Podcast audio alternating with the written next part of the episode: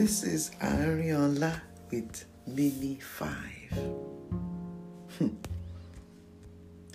what I want to discuss today, I'm still trying to work out how to present it. It's about the supernatural. So, I think most of us are fascinated about supernatural things because there's this hunger, this thing in us that's reaching out for more and more and wondering if there's anything else out there, if there's someone out there, if there's more to the life that we live in, if there's any point to us being in this world. when I was younger, I would lie down and I would think about what would happen if there was no world.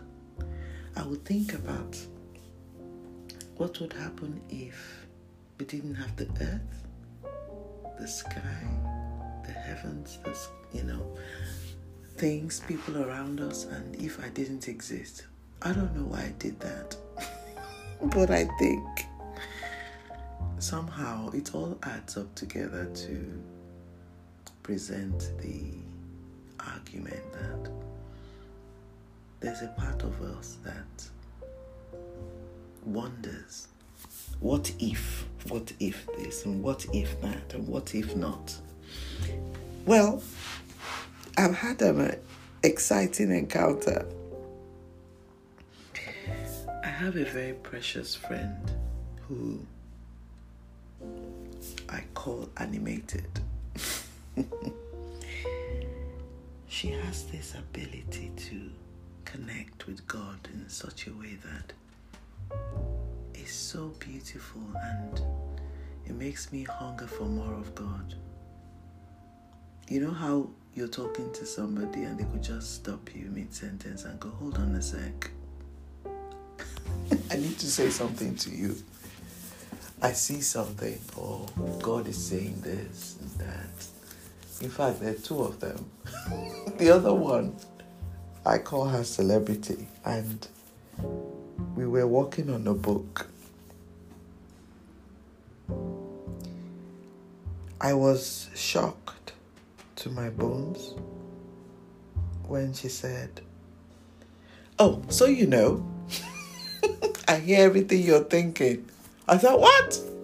You what? she said, I hear everything. I said, okay, what did you hear? And then she began to narrate what I was thinking in my head about the situation that was troubling me.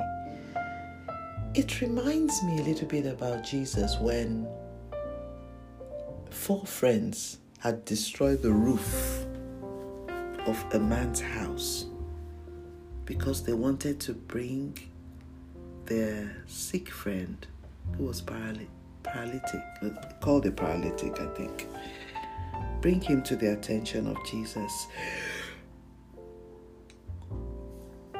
And they didn't care about the consequences. They were audacious, bold, intentional, very proactive. And after breaking the roof, they used some ropes, I believe, to lay him down right in the middle of the room to get Jesus' attention. You know, I'm so glad that today we don't have to go through such lengths to get his attention. We can just call him. Anyhow, he looked at the person and said, Your sins are forgiven. And the people around were thinking, How can he say that? And he told them, He said, Are you asking why I'm saying this? Your sins are forgiven? And he even told the person to get up and walk. So I have been talking to God and getting more excited about the supernatural and what I see because I get dreams. And some of them pertain to my business or my life or my children. And uh, I would share them with people. Sometimes i get a dream about somebody, I just tell them what I see. So, God, in His infinite mercy, and in his ways where he cannot be discovered completely. Continues to reveal himself to us. I love it. So I'm asking you this week to, to speak to God, to ask Him what plans He has for you, what He has in store, what He's doing, what He wants you to do. It makes life more fulfilling to know that you are living it on purpose. Okay, so that is it from me today.